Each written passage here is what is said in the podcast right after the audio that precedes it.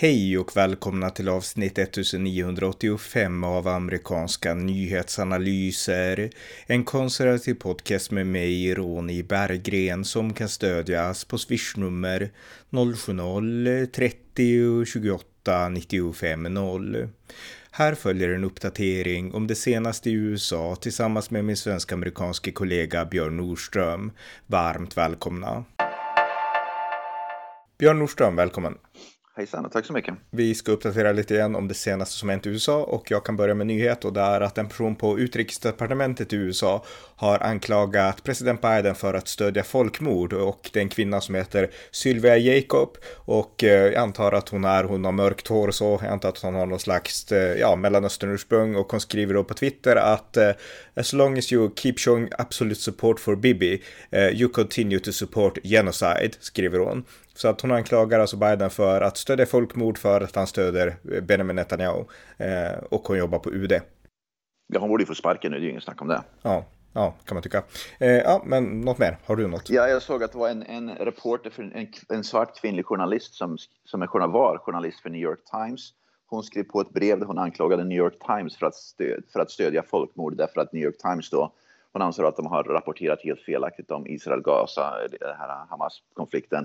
Men hon sa upp sig direkt. Hon, hon skrev ett brev där hon anklagar New York Times för att, ja, som sagt var, stödja folkmord på grund av deras rapportering och sen sa hon upp sig. Så att hon i alla fall tog eget beslut att sluta på New York Times.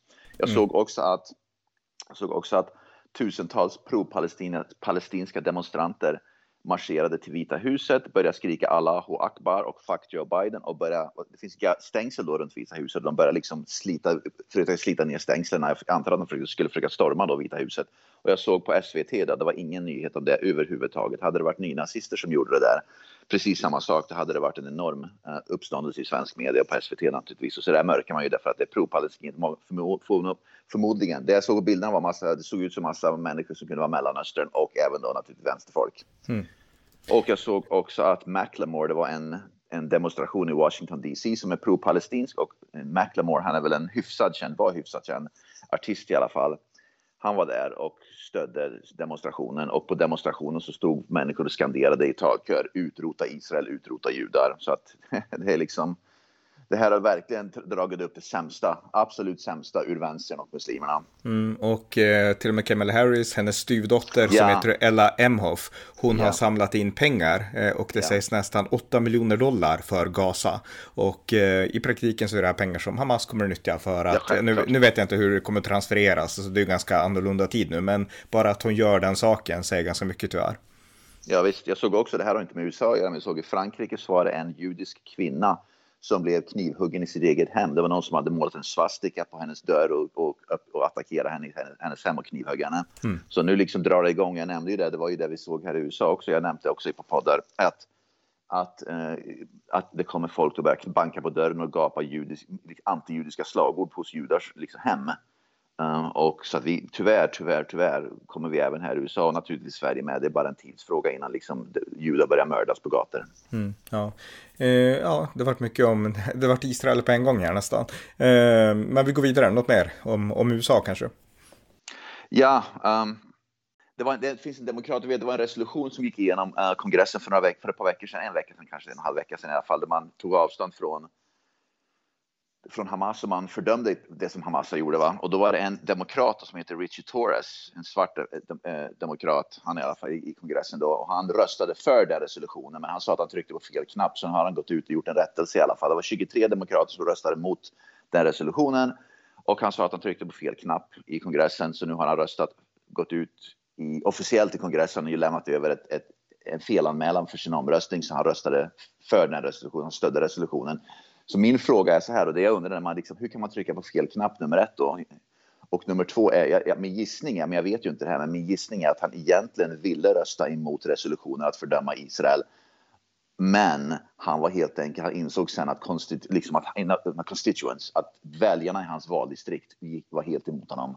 Och då insåg han att oj då, för att jag ska få sitta kvar i kongressen så måste jag rösta för istället. Mm. Det, det, är min gissning, han var för feg för att visa vad han tyckte. Ja, det kan vara så. Sen finns det de som faktiskt trycker fel. Alltså, det händer ju i riksdagen också, så, så att vem ja, vet. Visst. Men, men eh, ja. absolut, frågan är värd att, att lyftas. Eh, ja. Något mer? Ja, en annan intressant, det här är ett väldigt intressant domstolsfall som genomgår just nu i USA. För jag tror vi rapporterade om det här. Det var en sexårig kille, pojke i, en, i lekskolan som hade ett vapen med sig i skolan och sköt sin lärare bokstavligen i klassrummet. En sexåring, vi pratar om en sexåring i lekskolan alltså. Uh, föräldern då är anhållen också naturligtvis. Men det, det, här fallet håller just nu på att genomgå eh, domstols, domstol i USA. Därför att kvinnan hävdar, eh, den kvinnliga läraren hävdar att när man jobbar som en lärare, hon vill då stämma då skoldistriktet därför att den här pojken då hade tydligen haft vapen med sig förut och familjen var väldigt oansvarig så kvinnan har stämt i skoldistriktet, jag tror 40 miljoner dollar och sagt att att bli skjuten i ett klassrum i en skola tillhör inte arbetsförhållandena som en lärare. Nej. Och det var någonting då som doms, den första instans, domstolsinstansen då har då godkänt och sagt ja, du kan gå vidare med stämningen därför att en skottlossning i ett klassrum är inte del av, av arbetsförhållandet för en lärare. Men tydligen så ska skoldistriktet, kommunen, ska överklaga det där nu och gå till, till högre instans i domstolssystemet. För de hävdar att lärare, att vara lärare i delstaten Virginia innebär en risk att bli skjuten och därför är stämningen felaktig därför att som lärare så måste man liksom inse att risken att bli skjuten existerar som lärare. Det, är en del av arbetsförhållanden att, bli skjut, att kunna bli skjuten i skolan. Och för mig är det att herregud. Mm. Så nu ska domstolen, återigen högre eh, appellationsdomstol, avgöra det. Men att jag, jag, jag på att svimma alltså. När kommunen då istället för att säga nej, det är klart som en lärare ska man inte bli det, liksom, det ingår ju inte i arbetsuppgiften att kunna bli skjuten i skolan. Så, så istället säger de att när man, när man när man blir lärare i delstaten Virginia, då måste man räkna med att kunna bli skjuten mm. i, skol, i klassrummet. I klassrummet. Mm. Uh, på tal om det här woke, vi pratar om det här mycket att biologiska pojkar spelar idrott mot biologiska flickor. Det finns en sport i USA, jag vet inte om det finns i Sverige, som heter lacrosse. Det är som ishockey fast man springer istället. Jag, jag har hört namnet, jag antar att det finns i Sverige ja. också. Så, men, mm. Tänk ishockey utan skridskor, man springer istället. Mm. Och det är en tuff, hård sport. I alla fall en biologisk pojke. Var med och spelade lacrosse i ett lag för i, i, i slutspelet, delstaten Massachusetts då, i, i, i, um, i high school, gymnasiet då. Mm. Och en biologisk pojke krossade en flickas ansikte. Så hon, alla hennes tänder, hennes tänder rök och hon var tvungen att ha, genomgå en massa ansiktsoperationer för att för, kunna försöka återställa ansiktet och tänderna för en biologisk pojke. För det är en fysisk sport det här alltså. Mm. För en biologisk pojke mycket större och starkare. Nu har i alla fall um, skolchefen för då den skolan där flickan, då, som där flickan går på uh, kräver nu att lagreglerna och lagarna ska ändras uh, med det här. Men det här visar i alla fall att, liksom, att det är, återigen så ser vi att pojkar spelar med flickor och förstör flickors liv. Och det här och att skolchefen då för den här kommunen i efterhand gick ut och ville ha en regeländring tycker jag är helt galet. Vart var skolchefen? För vi har ju vetat om att det här kommer kunna ske. Mm. Ja, men det fattar ju vem som helst kommer kunna ske. Varför var inte skolchefen ute tidigare innan det här skedde för att förebygga det och prata om det? Nej, någonting måste ske. En flickas liv måste förstöras. Fysiskt måste hon liksom bli lemlästad i en, i en när de spelar mot pojkar innan det är någon som går ut officiellt och säger att det här är ju galet. Det finns ju några saker man tycker borde vara självklara. Det ingår inte i en lärarbeskrivning att bli skjuten i skolan. Det ska inte ingå liksom. Och det ska inte ingå när man som flicka vill vara med i idrott att plötsligt ska det dyka upp en kille som krossar ens ansikte.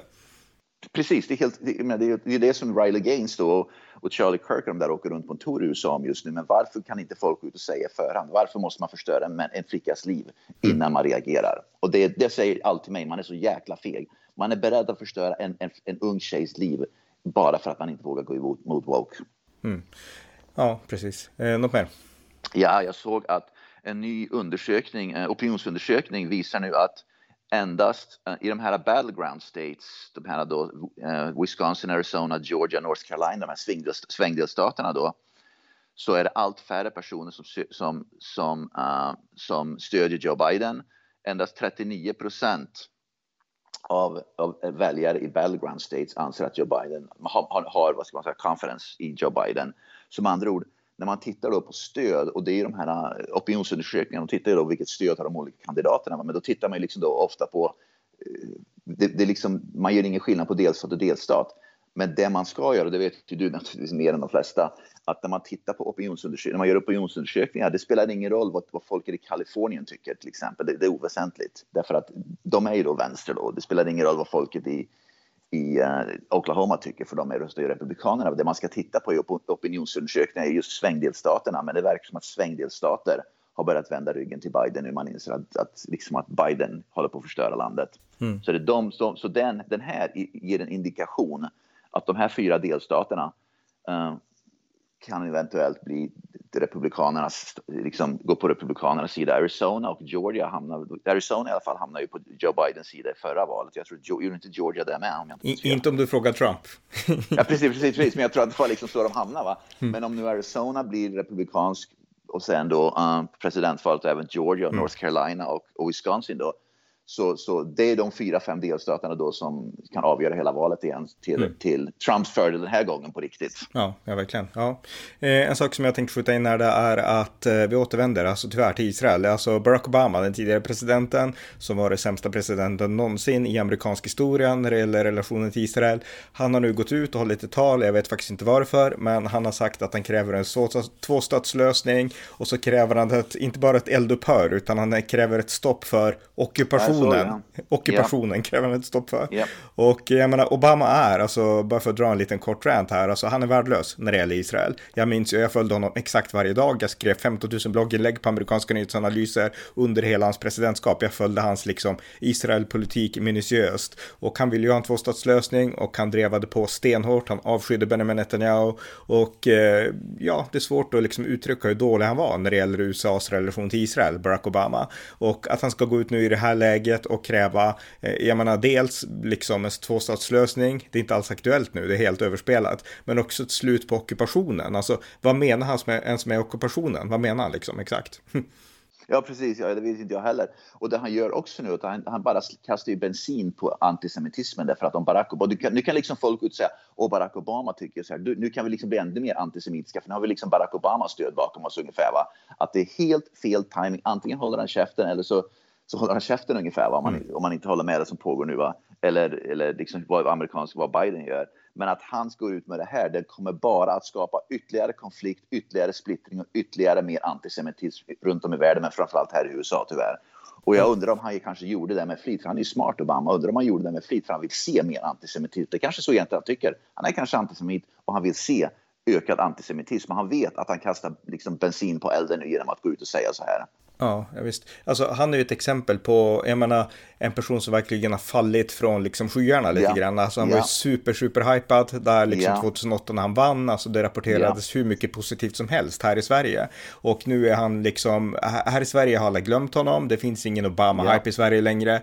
I USA så finns det knappt heller. Nej. Och eh, alla som analyserar politik i USA, jag menar det är ingen som, jag menar Obama har ändå varit ute, han kampanjade för Biden i presidentvalen. Men han drar liksom ingen publik. Alltså han kan inte Nej. dra publik. Trump drog även när han hade förlorat med publiken Obama. Så att Obama är, han var verkligen en hype och nu är han borta. Det är liksom ingen som bryr sig. Och då, på den tiden var han ju ung och cool, han var typ 48. Yeah. Men för de flesta idag så är han ju en gamling, även om han ser liksom ganska fräsch ut för att vara i sin ålder liksom. Men, men liksom, han är ändå, alltså han är verkligen yesterday's news. Och då tänkte jag göra en parallell, för Greta Thunberg, hon hade ju sin, yeah. sin skylt häromdagen, Stand with Gaza. Och eh, hon har varit, eh, ja, hon har varit i domstolar för att hon har liksom lett sina klimatmarscher och liksom gjort civil olydnad och sådana saker. Och hon har också fallit i status, alltså det är så otroligt mycket kritik mot henne nu. Och hon var också bara för fyra fem år sedan innan coronan hypat i skyarna som den här stora superstjärnan liksom. Och både hon och Barack Obama har verkligen fallit från toppen eh, under bara, alltså ganska kort tid. Jag tror vad som hände först var att Barack Obama officiellt gick ut och var emot woke faktiskt. Han sa att woke, han kritiserade woke och då liksom försvann han mycket från media därför att när man kritiserar woke då liksom blir man en persona non grata och han försvann ju helt. Det var ju det bra var att han typ, gjorde det dock i så fall. Det var mycket bra, absolut var det mycket, det tre, fyra, tre, tre år sedan kanske.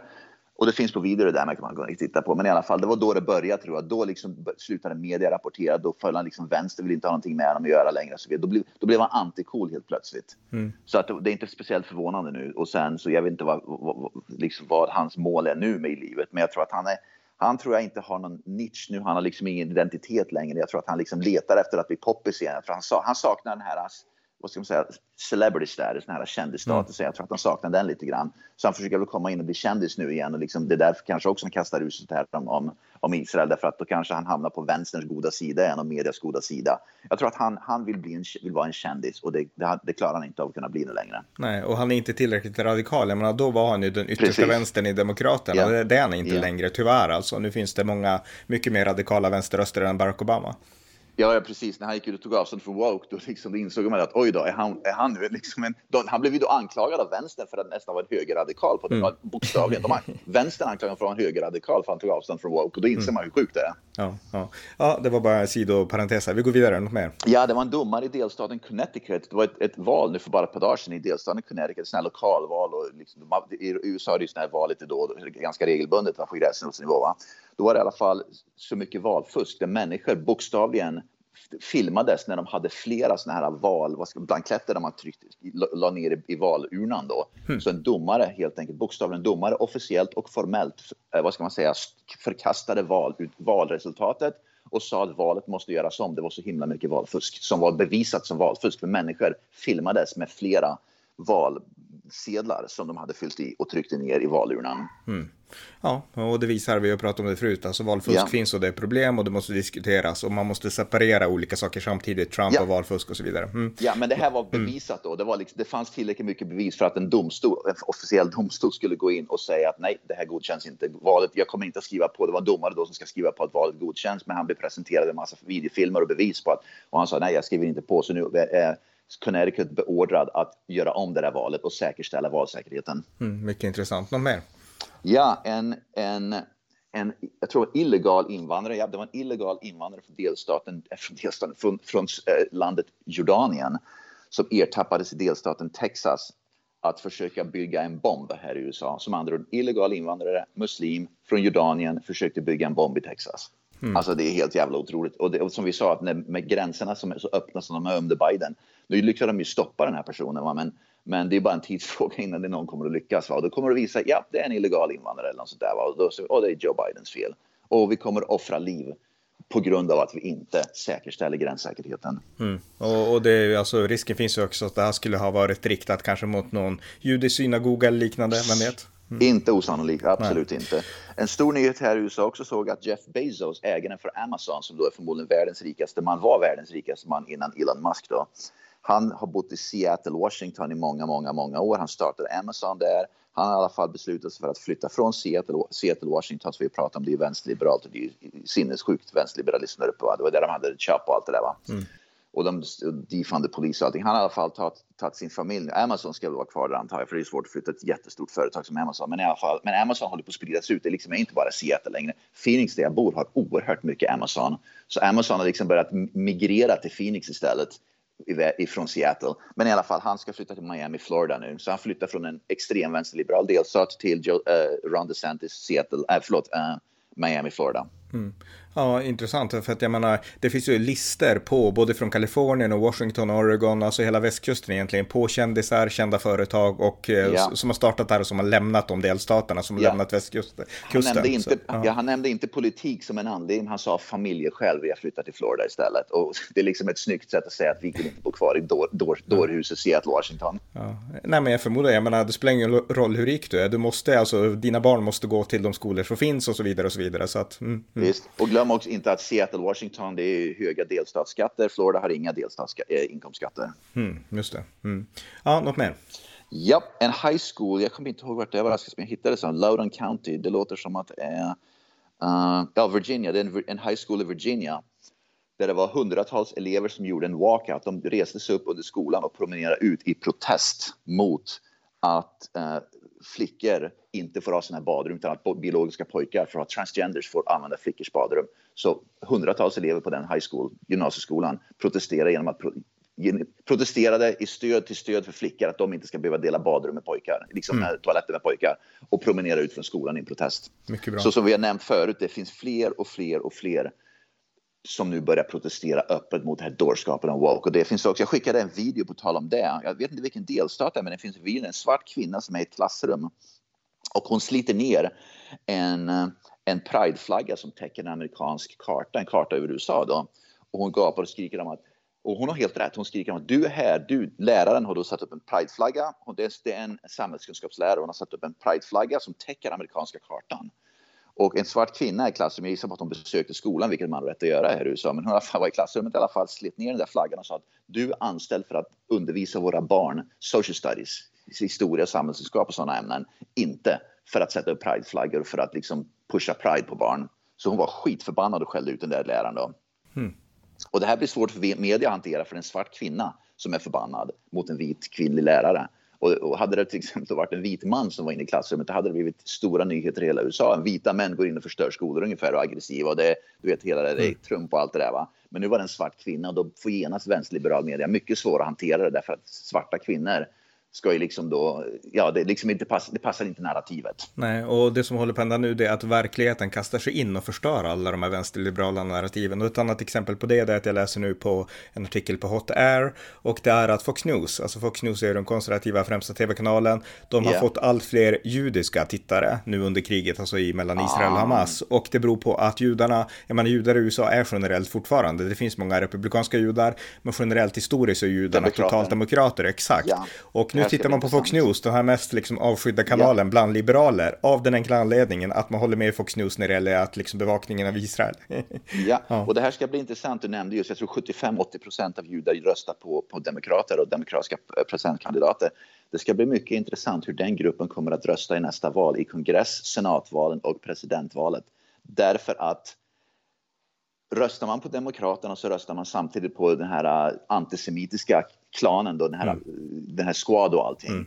Så det ska bli mycket intressant att se hur den diasporan röstar i nästa val. Ja, det ska bli spännande. Ja, men jag har inget mer. Har du något mer? Jag har en sak till och den här är ganska rolig. Jag har ju pratat om det här förut, nämnt det förut, att det är allt fler vad ska man säga, människor som hånar på social media och överallt som hånar Joe Biden. Och jag, såg, jag såg en ganska stor text, det var en ganska rolig teckning jag såg som, som liksom florerar nu, gick viral då i social media här i USA i alla fall Uh, och det är då familjen Simpson som sitter och tittar på TV och då, då är det väl då pappa, jag, jag, jag känner inte den serien, jag vet vilken det är men, jag, jag har aldrig egentligen tittat på den speciellt mycket. I alla fall, pappa Simpson säger att jag är helt, jag, jag, I am sick of this dementia commercial. Jag är trött på den här dementia-reklamen de visar på TV hela tiden. Och då är det någon annan som säger att, jag tror det är dottern som säger att Dad, that was a Biden campaign ad. Det var ett valkampanj kampanj ad av, av, av Joe Biden. Och det, det är liksom, den summerar perfekt.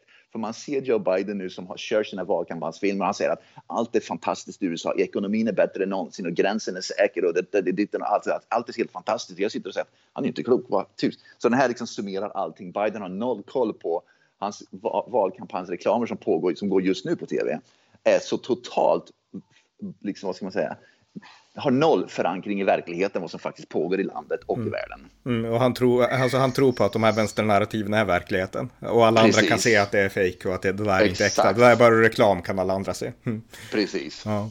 Ja, ja, men perfekt. Men tack så mycket Björn. Ja, tack så mycket. Tack för att ni har lyssnat på amerikanska nyhetsanalyser som kan stödjas på swishnummer 070-30 28 95 0 eller via hemsidan på Paypal, Patreon eller bankkonto. Skänk också gärna en donation till valfri Ukraina-hjälp eller Israelinsamling. Vi hörs snart igen. Allt gott tills dess.